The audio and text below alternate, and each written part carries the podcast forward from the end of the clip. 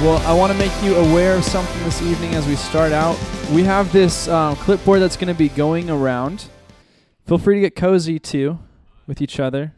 Um, but we have this clipboard that's going to be going around. Just to explain what this is real fast to you guys before we get going tonight.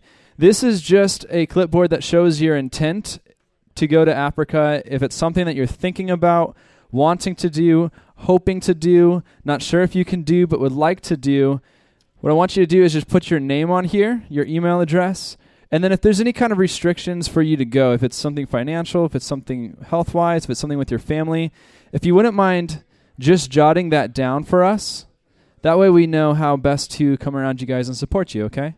So this will be going around. If you're not interested in going to South Africa, that's totally okay, um, but you can just pass along to the next person.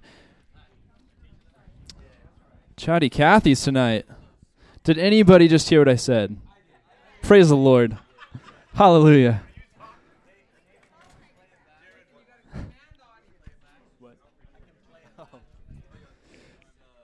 Honestly, though, let me get your attention. I know you guys are excited to be here. We're excited here, uh, too, that you're here. But um, this is important stuff. So if you miss what I just said, there's a clipboard going around to show your intent if you would like to go to South Africa, okay? Ask your partner. Hopefully, the person sitting next to you is listening and they can tell you more about it. Um, we have, though, let me see here one, two, three, four, five, six, seven, eight people already signed up for this trip, which is amazing, right? We just we just officially launched this last night. And as you can see, we've got these super rad flags now of South Africa. Here's the thing if you sign up to come to South Africa, everybody, or every household, I should say, is going to get a flag. This is a flag of the country of South Africa. Really cool. And the idea of this, guys, is that you would put this on a wall or somewhere in your house. Maybe you could even fold it and put it in a cabinet or something where you can actually see it. But to allow, you can use it as a blanket too. Um, but to allow this to act as a reminder to pray to pray for the, the nation that we're going to, to pray for Jared and his ministry there, to pray for God to prepare your heart for your trip there. And so I want to give out a few of these tonight because, uh, like I said, we already do have some people who have signed up. So, Brian and Crystal, can I have one of you come forward? So we've got Brian and Crystal. Lisa, for the Haynes family, could you come grab yours? Jen Cutlip is signed up. Why don't you come ahead and grab one? There you go. Let's see. Uh, Kim, are you here? I didn't see Kim. Kim Riley, you here yet? Not yet. Okay. Wear that thing as a cape. Had a boy. Um, and then Lindsay. Lindsay, and then we actually we actually do have one more who's not here because she's in Australia. Um, but if you remember Scout Camp, she's really our first international missionary to go. She's still abroad and she already signed up for South Africa, which is so rad. So um, you guys can sign up tonight. There will be computers designated for that. Again, if you you're not signing your life away if you check that you want to you put down on the clipboard that you're you're interested. Okay, that's just showing your interest basically. But hey, as we get going here tonight, I, there's one passage of scripture that I wanted to to read really fast. It's Matthew 26. It's verses 26 uh, through 28, and it says this While they were eating, Jesus took bread, gave thanks, and broke it, and gave it to his disciples, saying, Take and eat, this is my body. Then he took the cup, gave thanks, and offered it to them, saying, Drink from it, all of you. This is my blood of the new covenant, which is poured out for many for the forgiveness of sins. I started thinking about, okay, this week is Thanksgiving. I should probably say something about being thankful. And immediately the scripture came to mind because I think we can really quickly read over what this says because we get fixated on what's going on here, the elements, right? The, the body and the blood of Christ. And rightfully so, because that's what this passage is about. But we also sometimes skip over the fact that says Jesus gave thanks. And the thing that's so profound about that to me is here he is about to die on the cross and the posture of his heart is one of thanksgiving to the Lord. That's customary, right? We take our food, we give thanks for it to the Lord. But I just I'm struck with that idea of here he is and he and he's holding in his hands the symbols of what he's about to do. This is my body broken for you. This is my blood which is poured out for you for the forgiveness of sins. He's holding in his hands what he's about to do basically. And as he holds these elements in his hands, as he thinks about them, and as he, as he ponders what it's really going to be like, the pain that he's going to endure, in the midst of that, he gives thanks. And I think that's so profoundly beautiful that that's the heart of Christ. And so let's go ahead and go to prayer. I'm just going to leave a moment of silence, though, for us to allow our spirit to respond with thanksgiving to the Lord. And then I'll close us out.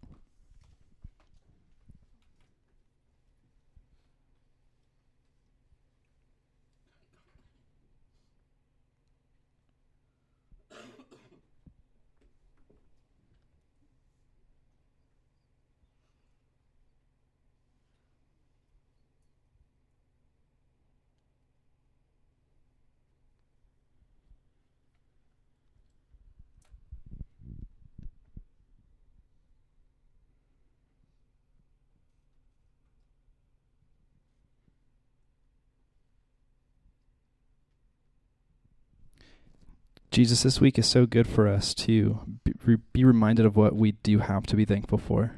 And above all else, above all else, it's you. Above all else, it's your sacrifice. Above all else, it's the forgiveness that we receive because of that. Above all else, it's the Father's grace. And so this week especially, Lord, would you allow us just to to be able to respond and reflect on that to really uh, for our soul to capture the fact that it's saved to really come to grips with that to to realize the gravity of what you've done. Lord would, would you just allow it to sink a little bit deeper into our spirit? The understanding of that. And i believe that consequently lord that that is going to motivate us then to do the very thing that we're studying here to evangelize because we cannot hold on to this gift. We've got to tell people about it. And so, Spirit of God, teach us tonight. Jesus, we want to do this with you. Be our teacher. Lead us, direct us, instruct us. We pray these things in your name. Amen. All right, good to see you. How's everybody? It's like Thanksgiving got here early for some. They decided to go ahead and start cooking turkeys on Monday night. Um, so we'll just pray that uh, their turkey tastes poorly because they missed this class. Is that fair? No, but it's it's fun. Um, anyway, uh, you should have a sheet now that says five words for evangelism. How many of you have that? You have it? Okay, say I have it. That's good. All right. What I want you to do is understand that when you present the gospel, it's more than just one dimensional. There's multi dimensions that go to the gospel, and and so I'm going to give you a little Greek lesson. How's that sound? Yeah, everybody want to learn Greek? Okay, good.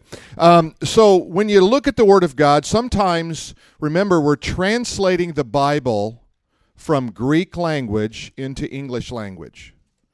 And sometimes words are transliterated. Anybody know what that means? Transliterated? That means you take a foreign word, you turn it into an English word like the word evangelism, is the Greek word euangelion. Does that kind of sound like evangelism a little bit? Euangelion? It doesn't to you? How about apost- apostolos? Does that sound like something? What's it sound like? Apostle. Okay, so what happens sometimes when they translate, they don't ne- necessarily give you the meaning. They try to make it into a word that everybody, they assume everybody already understands. So, like an apostle is one sent with a message. Okay? So, the reason I want to give you that little overview so that you understand when you read the Word of God, there is some different dimensions that go into it. Now, how many of you know what Blue Letter Bible is.org? BlueLetterBible.org. Okay, those of you who don't, write that down. BlueLetterBible.org. Okay, it's a online tool, absolutely free and it'll help you to study the Word of God. You can um, look it up, uh, you can take a passage, type it in, and then what you can do in there is you can say, for example, I want to look up Matthew 28. And over on the left hand column, there's different little options. You can hit one little button and it gives you Greek words. And then you can look at the, you say, Well, I don't speak Greek. You don't have to. You click on that little word and it shows you what that word means, how that word is used, and where that word is used in Scripture. So it's really a powerful tool that you can really kind of help your Bible study. Let me give you an example. Okay, um, so at the end of the Gospel of John, uh, Jesus is talking there, uh, to Peter, and he says, Peter, do you love me? And Peter says, Lord, you know that I love you. Then he asks him a second time, Peter, do you love me? He says, Lord, you know that I love you. I mean, are you getting a little frustrated now if you're Peter? I just told you two times I love you. He asked him a third time, Peter, do you love me? Lord, you know that I love you. He said, then feed my sheep. Okay, now, it doesn't really, it, it's kind of a little strange. You think, why the repetition there? Okay, here's what he says Peter, do you phileo me? Do you brotherly, or he says, Peter, first time, Peter, do you agape me? Do you love me with agape kind of love? He says, Lord, you know that I phileo you. I love you with brotherly love. Second time, he says, Peter, do you agape me? He says, Lord, you know that I phileo you. Third time, he says, Peter, do you phileo me? Lord, you know that I phileo you. Peter couldn't understand that agape love at that point in his life. Jesus, what does he do? He accommodates himself to where Peter is. Now, you miss that in the English, don't you? But see how that becomes powerful? So, when we look at these words, and, and what I want to, want to do is I, I want to give you the sense of this. And if you want to study it further, you can do that. Sometimes it's translated just simply gospel. All these words can be translated, uh, or most of these words can be translated gospel, but it doesn't always mean specifically gospel. So let's look at this first word and it's the word euangelion. You see, I've got the Greek word there on your left. Then we take and make an English word out of it, and then we translate what that means. The gospel. What is the gospel? Somebody just shout it out. Okay, good. Word of God. What else? It's good news, right? It's good tidings. Good news. Gospel is good news. Is the gospel always good news? Not if you don't hear it right? If your friend never hears the gospel, then it's not good news to him because he's never heard it. You see how important it is that we are we are positioned by God to give people the good news. The good news is that Jesus died. Just write down next to that 1 Corinthians chapter 15 verses 1 through 3. What is the gospel? Here's the gospel. He said, uh, Paul said, I delivered unto you what was of first importance. Jesus died for our sins according to the scriptures, that he was buried, and that he rose from the dead. You know what the gospel is? Jesus died, buried, rose from the dead according to the scriptures to give us life. There's a gospel, right? Okay, so let's look at uh, where this word is specifically used. I highlight in each of these passages in bold um, font uh, where that word particularly is. So if I if you look at uh, Mark chapter one and verse fifteen, the first one there. The time is fulfilled and the kingdom of God is at hand. Repent and believe in the gospel. Okay? So that's our first use, right? The gospel. What is it? Believe in the good news. What do I have to do? I have to understand the time is fulfilled, the kingdom of God is at hand. So my response is to do two things. What are they? What in the text? Repent. What does that mean? What does repent mean? I got to I got to turn away. I'm heading down this way away from God. I've got to turn away and head in the direction of God. Repent and do what? And believe. I have to believe in what? The gospel, the good news. Okay, second word, Matthew chapter 4 and verse 23. Jesus went about all of Galilee teaching in their synagogues and preaching. Now, this particular word here, kerusso, means to proclaim. Okay? It's a herald. And what they would do sometimes is somebody would show up in town and go, Hear ye, hear ye, kind of like medieval times, right? Hear ye, hear ye. I got an announcement for you. Listen to what I've got to say. I've got to tell you what's going on. I got to tell you Jesus died and rose from the dead. Have you have you heard that news yet? Okay? So that's the second way it's used. He went about and he was teaching and preaching uh, in their synagogues, preaching the gospel of the kingdom and healing all kinds of sicknesses and all kinds of disease among the people. Now, notice what's connected with this proclamation in this passage. What is it? All you got to do is look at it. What does it say? What's connected with the with this particular moment? Healing, right? Hey, so what happened was the gospel took on power because why? Because they were actually doing something that people were seeing the power of God transform their life.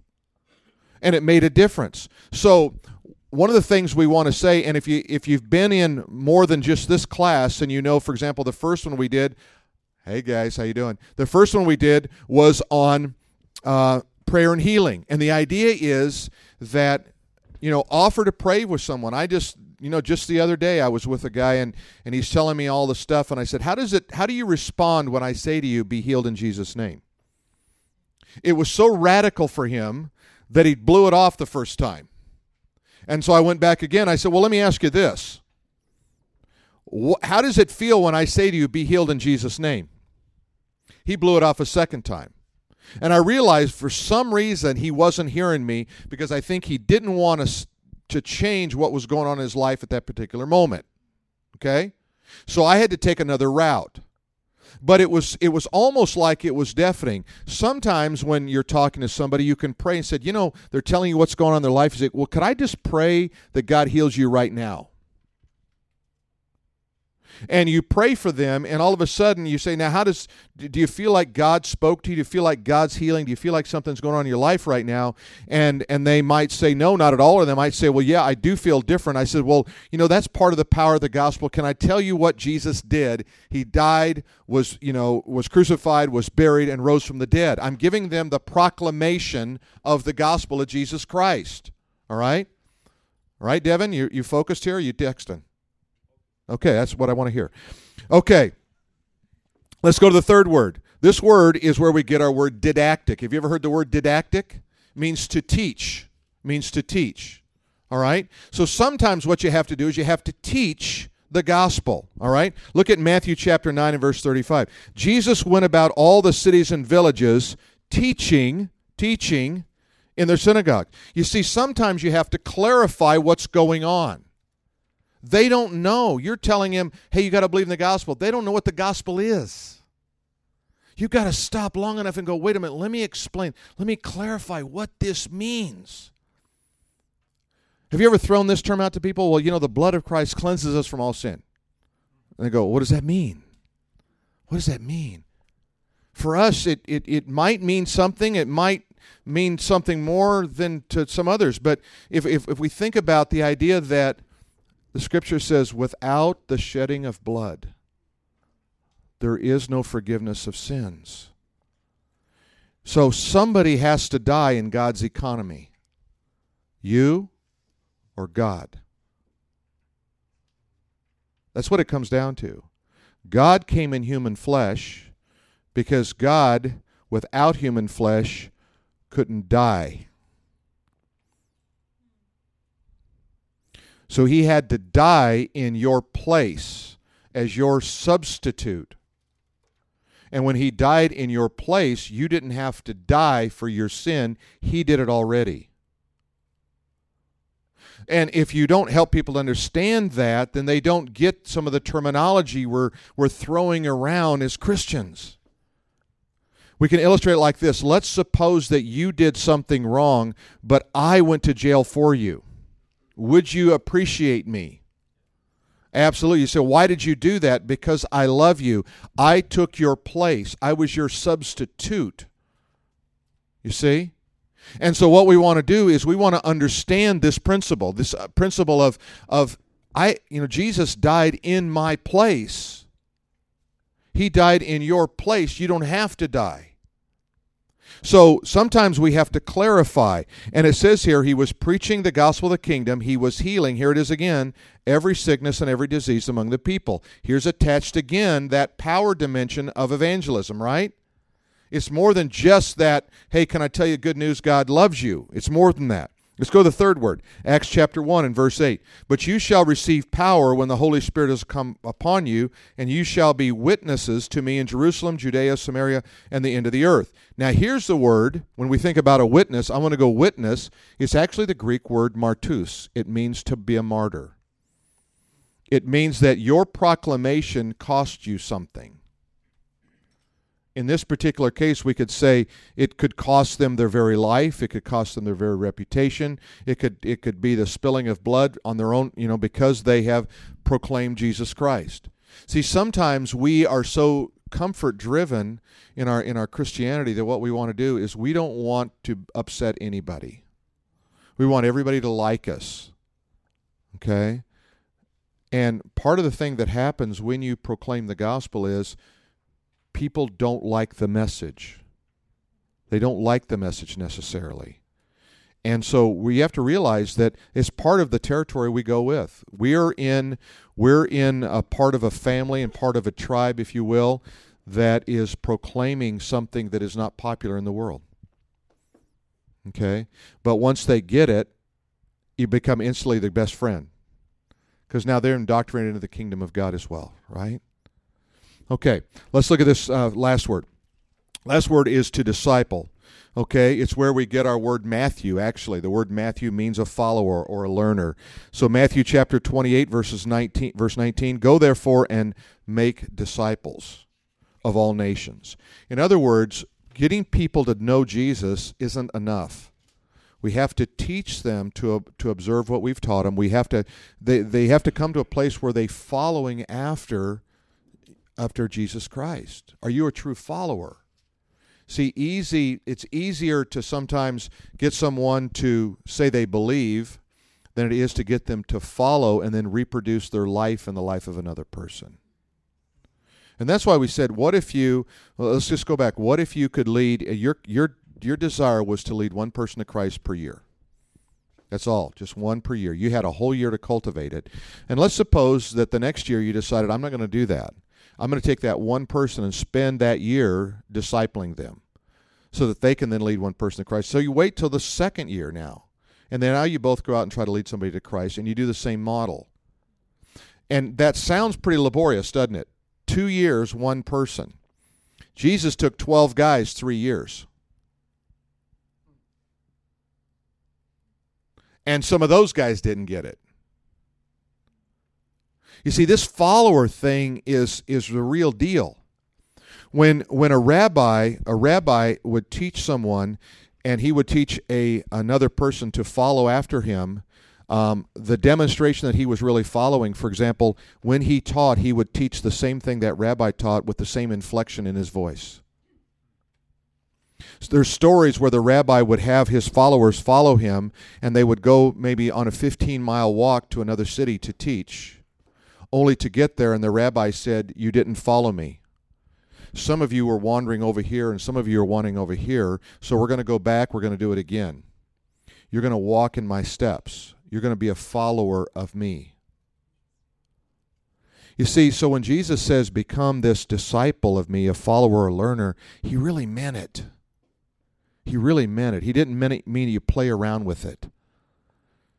You know, and, and Christianity is, is the most fulfilling, exciting thing in the world, and it's the hardest thing in the world at the same time, isn't it?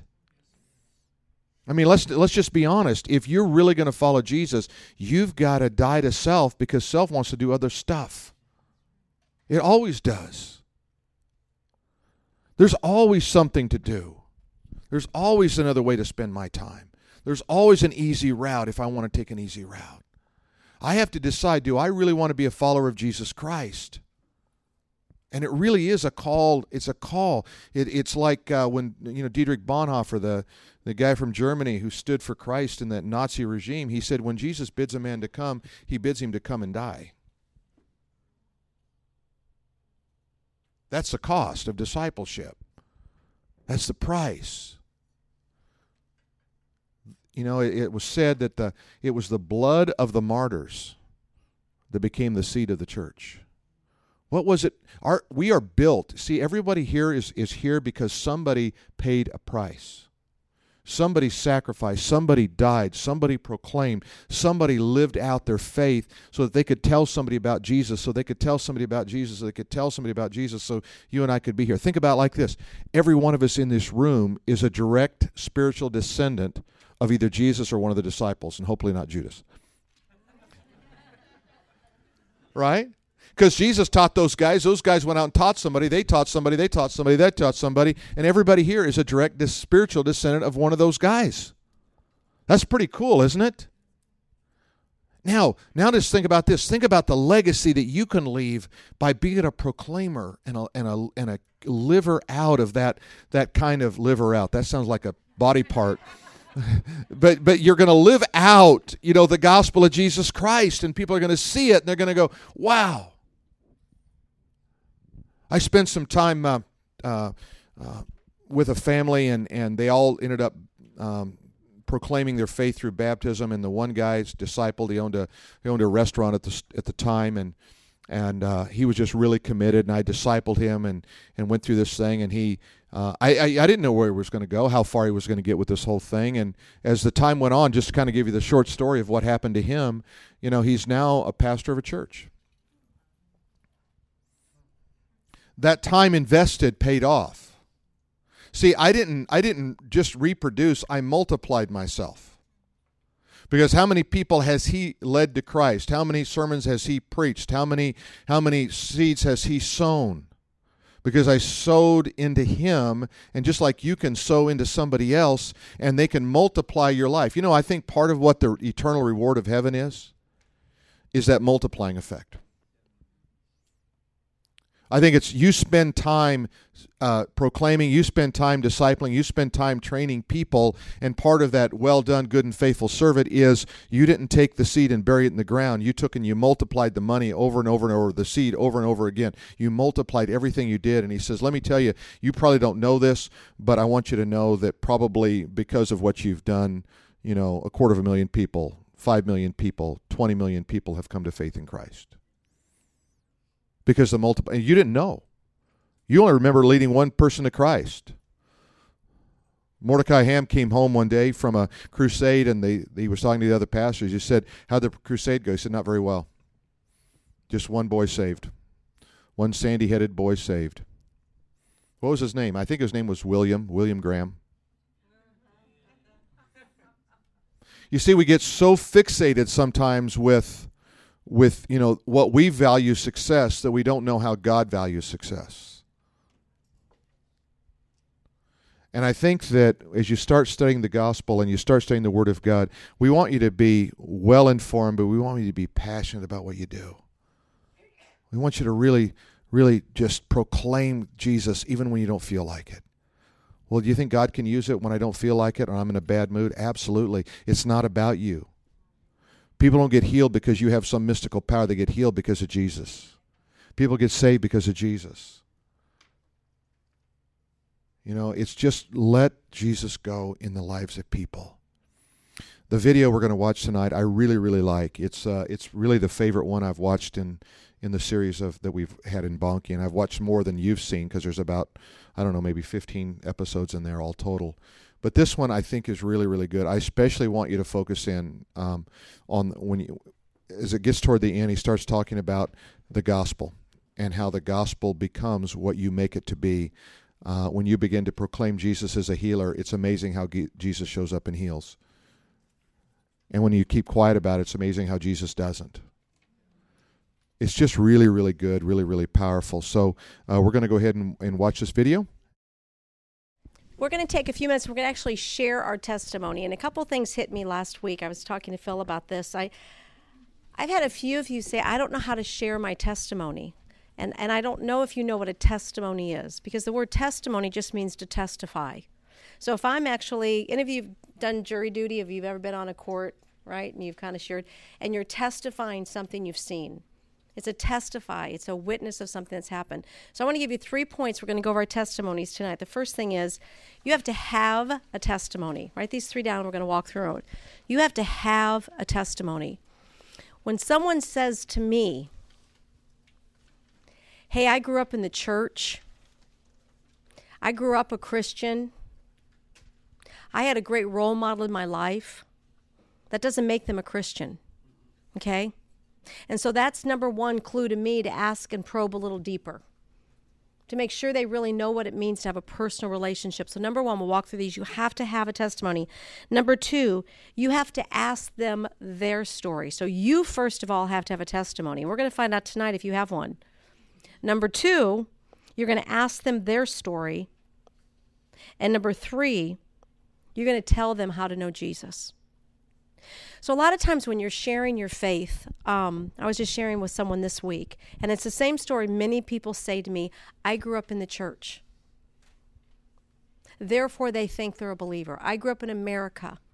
Of course, I'm a Christian. And so, what I want us to do is first thing we're going to stop right now, and I want you to share your testimony. Now, listen, a testimony is a couple things. Let's make sure we kind of get this clear. I might testify something God did for me this week. Like today, when I was in my quiet time with God and He gave me a huge, great, incredible revelation. I can give you a testimony of that. I can testify what He did for me today. I can testify that we connected, that He spoke to me. He came in with some conviction in my heart. He turned the light on and He showed me some stuff in my life I'm dealing with. We had course correction. I repented, and then I was brokenhearted and and I have to kind of give a shout out here because Sherry Ellis has ruined me because she gave me a book yesterday, um, Prayer That Availeth Much, which I want to talk to you guys about for our prayer team. And I was so enthralled this morning with that book that it just ripped my heart out. I was so in tune with God. Like, feels like, babe, we have staff meeting. You know, you've got to get dressed here. I, I didn't want to leave. You know how you have those moments with God? They're so intimate and they're so real. So I can testify right now what I had with Him. But that's not my salvation testimony. You have to start with a salvation testimony. You have to know that there was a point in your life that you recognized you were a sinner. You know in your life that there was a time that you were separated from God, and you, by your own choice, your own volition, your own confession, your own admission, agreed with God that you sinned. And the Bible says that I confess with my mouth. There was a time in your life, and that's why I want to make sure I'm, I'm making this clear, really clear, because your partner will have a sense in their spirit whether you really have a testimony. Okay, so you're going to testify tonight of your salvation experience. That there was a time in your life where you know you were in darkness. Now, for some of you, you might be like I, where I grew up in a wonderful Christian home at a young age grew up in Sunday school, and how, how bad can a seven year old be? Now, I knew I stole money from my mom's purse. I did do that as a little girl, and, and that was wrong. I had to do and understand certain things. When I was 16, I came to a real understanding of my salvation experience. I believe I was saved at seven as much as a child could confess. If you ask me my testimony, it is this that at the age of seven, I understood because I was taught in Sunday school that I was a sinner. I was saved by grace. I went through the through the confession. I went forward in my little Baptist church. I was baptized. But I had an awakening in my spirit at 16. I came to a maturity of what that meant for me, and I began to walk in the fullness of my testimony. So if you're like me and you can't pinpoint, I can't tell you whether I fully understood at the age of seven what it meant to be born again. But at 16, I understood that. I know that I, I know that I know that I know in my knower that I have sinned and I have confessed my sin and I have a salvation testimony. Does that make sense? We can't make we can't witness and we can't make disciples if all we're doing is testifying that God is good. That I go to a great church. Come and see the miracles of our church.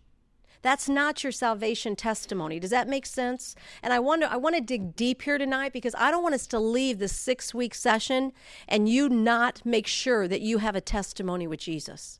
And I would rather tonight a handful of people say, I've never been able to articulate my testimony and I'm not sure that I really know that I have one. Does that make sense? What a victory it would be in heaven tonight if somebody came and they said, just like Phil shared several weeks ago, one of the deacons in our church said, I have been the good boy my whole life. And now at the age of 50 plus, I understand I've never been born again. I've been good. Does that make sense? So when someone tells me their testimony is, I've watched someone's life, this is a good church, I'm a good person, I feel God's presence here. My, my, my just antenna goes off. And I want to drill deeper and go, tell me when you know that you understood that you were separated from God, that your sin separated you, and you confessed with your mouth the Lord Jesus Christ, and you asked Him to come into your heart. And here's the thing you can have besetting sins, and we talked about this, but if you don't have the power of the resurrection in your life, I'm going to be honest, you need to go back and make sure you have a salvation experience. Does that make sense? The Bible tells us in Philippians that I might know him in the power of the resurrection, that I might be conformed into the image of his Son. If I don't have resurrection power, I may not have salvation. You, you with me? And, and, and I, I think we're trying to make disciples, but we got to start by making sure that we really know. So that's why you've got to start right now tonight and solidify your testimony, right? That you can share when you know you came. And maybe you'll be like me, it grew and I understood, but you know that you know it. Then you turn and you go, Have you ever had an experience like that? Have you ever had a story like that? Then you're free to ask someone their story. And if not, then you have the opportunity to witness and share your testimonies. That makes sense? So tonight, I just want to make sure that we turn to someone, and preferably not your spouse. And if you're sitting next to somebody you know really well, move. And I want you to tell them when you know you met the Master, when you know you met Jesus, your whole eternity is based on this time when you came into a salvation relationship with Jesus. That makes sense? And we're going to do that and then we'll switch and share with the other. How about that? Okay? Go. We've got about three minutes, three to four minutes each. The each, each, each. Okay?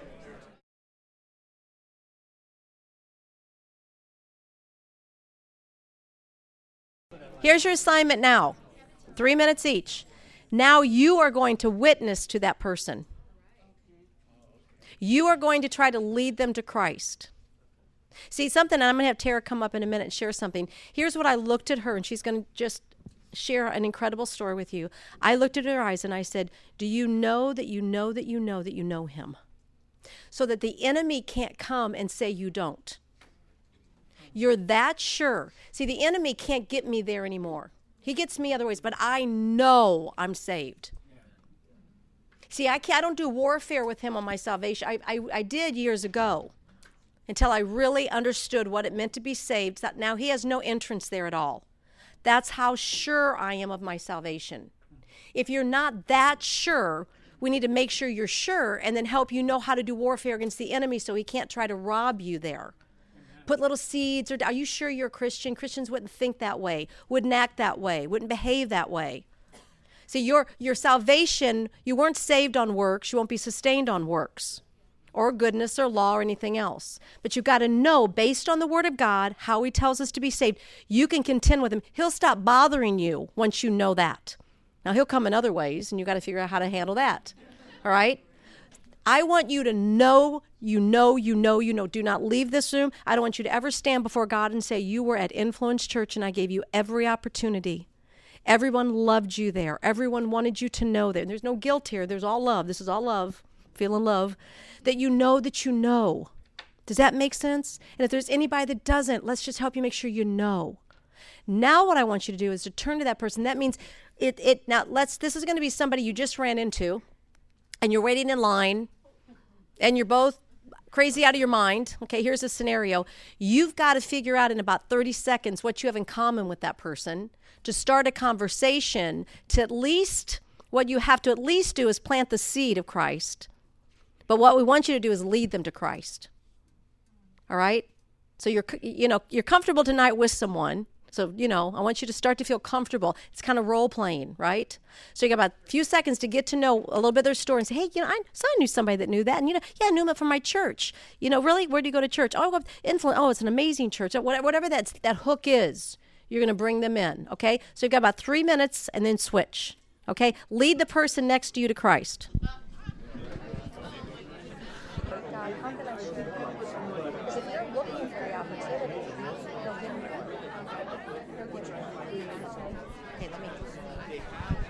Tara, you come up here real quick before we. Hey, a couple things I want to share with you because I think both these are really good. Um, Tara, come over here. Tara and I were just talking, and, and let me just tell you what we just role played, which is really, really good. If you go into a situation planning to share your faith, God will give you the opportunity.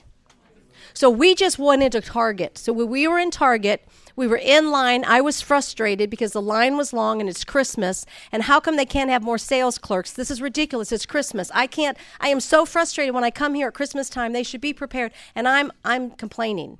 And she turns and she begins to say to me, "Well, it is Christmas."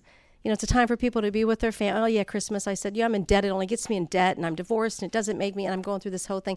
And I'm just bemoaning Okay, as she begins to tell me the meaning of Christmas. And she catches my attention and she goes, Yeah, I've been through a heartache too. You know, I came from a home that wasn't perfect.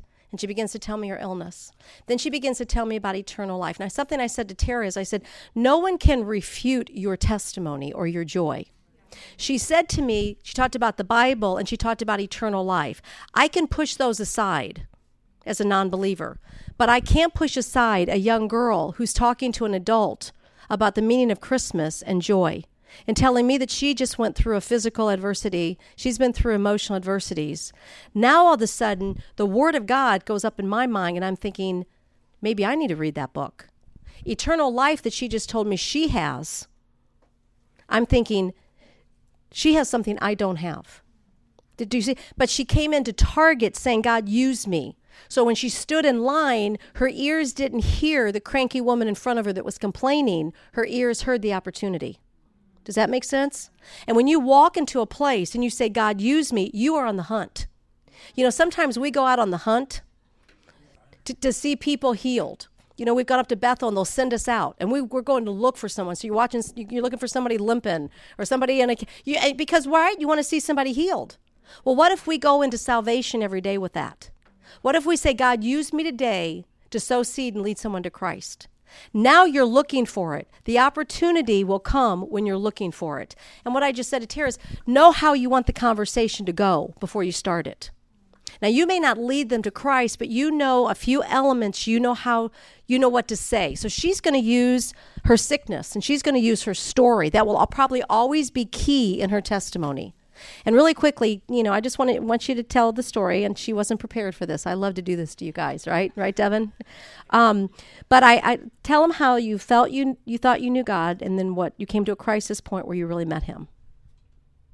Come on, you're good. Okay. Uh, that, Um, you know, we need to be put on the spot like this. I don't know to use one of these. Just, just right up just there. Talk. And just talk.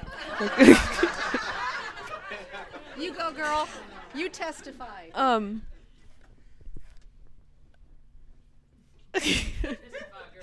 um. So, my whole life I've felt kind of lost because when I was really young, my parents got divorced, and like it's been it was weird because I was always in two homes, so it was like I didn't know what was going on, and I, I was just always really upset and sad about something, and um. And and then my whole life I, I wasn't going down the right path just because I was lost and and I I just didn't know what to do. So I just when I was about 12, 11 or 12, I knew that I needed him because I wasn't happy with what was ha- what was happening in my life and so I didn't accept him yet because I didn't know how to, but I just kind of said to myself, I need to do something about this. And I started to change, and then Easter 2012, I got baptized in the horse trough. And that was pretty cool, but I didn't really fully understand it because I didn't, I hadn't read the Bible, I'd never gotten through Genesis, but I knew that I, these things that I had to do. And I started getting sick in freshman year, so last year. And on November 6th, I passed out in the pool during Hell Week. And I was in and out of consciousness, and I went to the hospital. But I, when I was in the ambulance, I was alone, but I was with the paramedics. And I was, I didn't know what was happening. I didn't know what was going to happen. But I felt like I needed to pray just because I was scared. And so I did, but I felt his presence there, and that's when I accepted him into my life because I knew that there was no other way that I was going to get through life without him. And I'm sorry.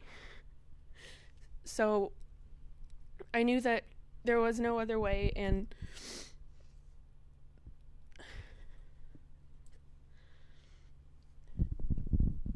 so I